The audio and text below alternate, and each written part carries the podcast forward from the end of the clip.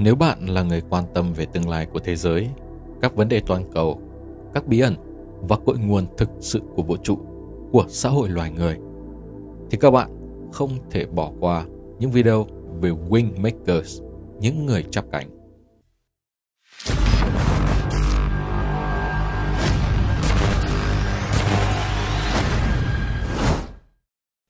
Không phải tự nhiên mà tôi lại tuyên bố như vậy. Lý do chính là vì câu chuyện của các Wingmakers có tầm quan trọng và tính vĩ mô vô cùng cao. Tuy nhiên nó lại được tương đối ít người biết đến, cả phương Tây lẫn phương Đông. Đây cũng là động lực chính để tôi thực hiện loạt video này. Nhân loại cần phải biết về họ và câu chuyện của họ. Vậy các Wingmakers này là ai và câu chuyện của họ quan trọng đến mức nào? Câu chuyện về các Wingmakers lần đầu tiên được bước đến thông qua một người đàn ông tự xưng là Jamison Neruda. Ông là người Bolivia, một quốc gia ở Nam Mỹ, và là một chuyên gia ngôn ngữ học với học vị tiến sĩ. Tài năng về ngôn ngữ của ông vượt trội đến mức ông đã nhanh chóng được các tổ chức tình báo trên thế giới, đặc biệt là của Hoa Kỳ, săn đón từ khi còn rất trẻ, nhằm giúp họ giải nghĩa những ký tự, những loại hình ngôn ngữ cổ đại mà họ không hiểu được bao gồm cả những hệ thống ký tự kỳ lạ được cho là đến từ ngoài trái đất. Cũng chính vì bản chất đặc thù của công việc, nên tiến sĩ Neruda đã có cơ hội được tiếp xúc với những thông tin tối mật vô cùng quan trọng liên quan đến sự sống ngoài hành tinh và tương lai của nhân loại. Tổ chức ACIO và cuộc đào tàu của tiến sĩ Neruda Được biết, tiến sĩ Neruda làm việc cho một tổ chức bí mật gọi là ACIO, Advanced Contact Intelligence Organization, tạm dịch là tổ chức tình báo và liên lạc ngoài hành tinh.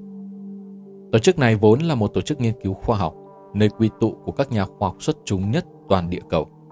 Họ chính là nhóm khoa học gia mũi nhọn, tiên phong nghiên cứu và phát minh ra các loại hình công nghệ, kỹ thuật quân sự và sau đó được đơn giản hóa và ứng dụng cho các lĩnh vực dân sự.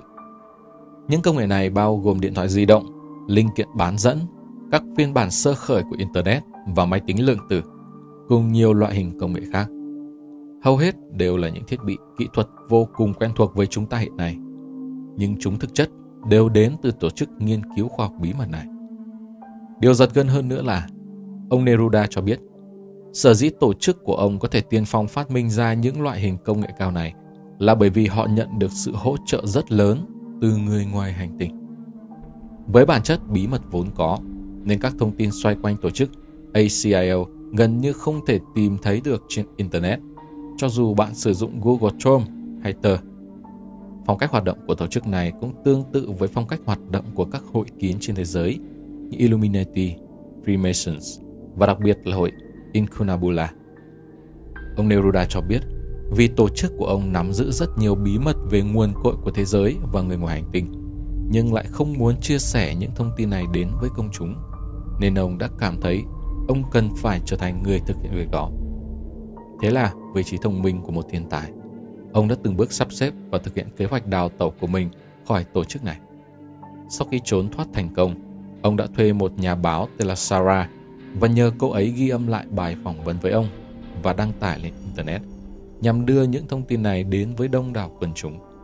Trong bài phỏng vấn của mình, ông Neruda đã chia sẻ, một trong những nguyên nhân chính chủ yếu tạo tiền đề cho sự hình thành của các tổ chức bí mật như ACIO và incunabola chính là những vấn đề liên quan đến sự sống còn của nhân loại trong tương lai.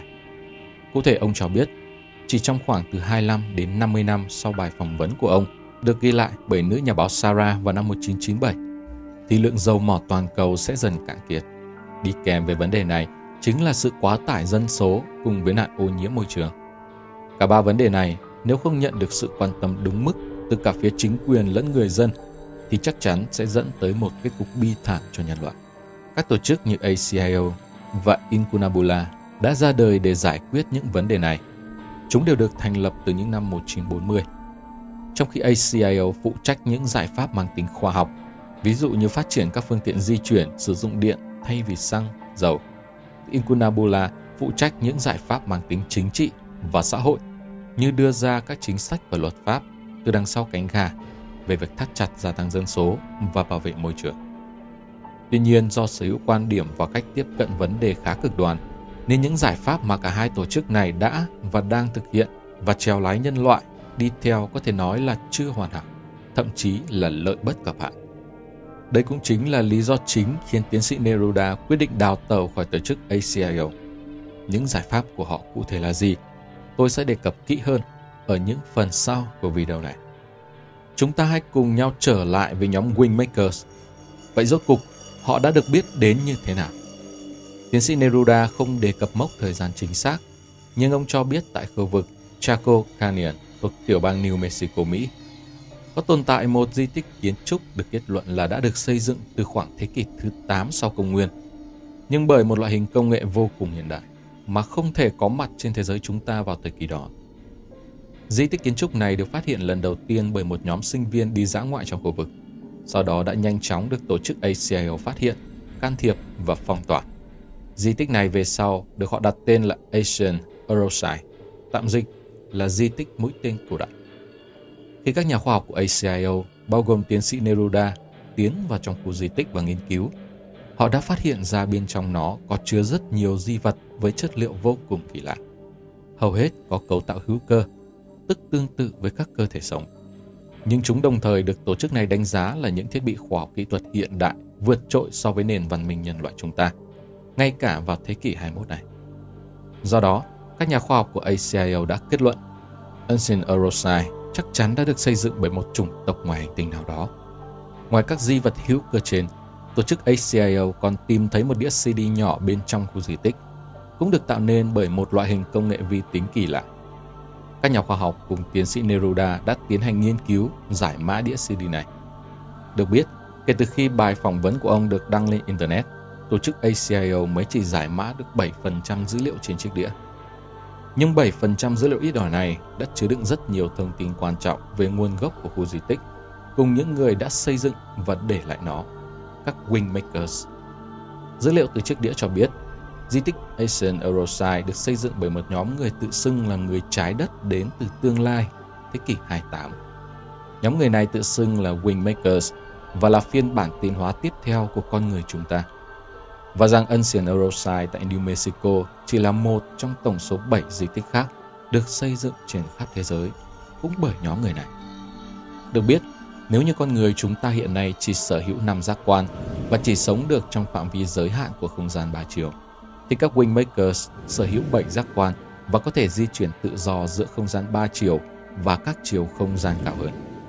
Chiếc CD cũng tiết lộ sự khác biệt này giữa con người hiện đại và các Wingmakers, đến từ một đột biến nào đó trong DNA của chúng ta. Sự đột biến này sẽ diễn ra vào một thời điểm nào đó trong tương lai và có thể có liên quan ít nhiều đến các luân xa và con mắt thứ ba ẩn tàng trên cơ thể con người. Và mục đích chính khiến các Wingmakers phải xuyên không về quá khứ để xây dựng bảy di tích này. Theo chiếc CD là họ muốn cảnh báo nhân loại về những thảm họa sẽ xảy ra trên thế giới trong tương lai nhằm tạo điều kiện cho chúng ta chuẩn bị trước và tránh khỏi các thảm họa đó.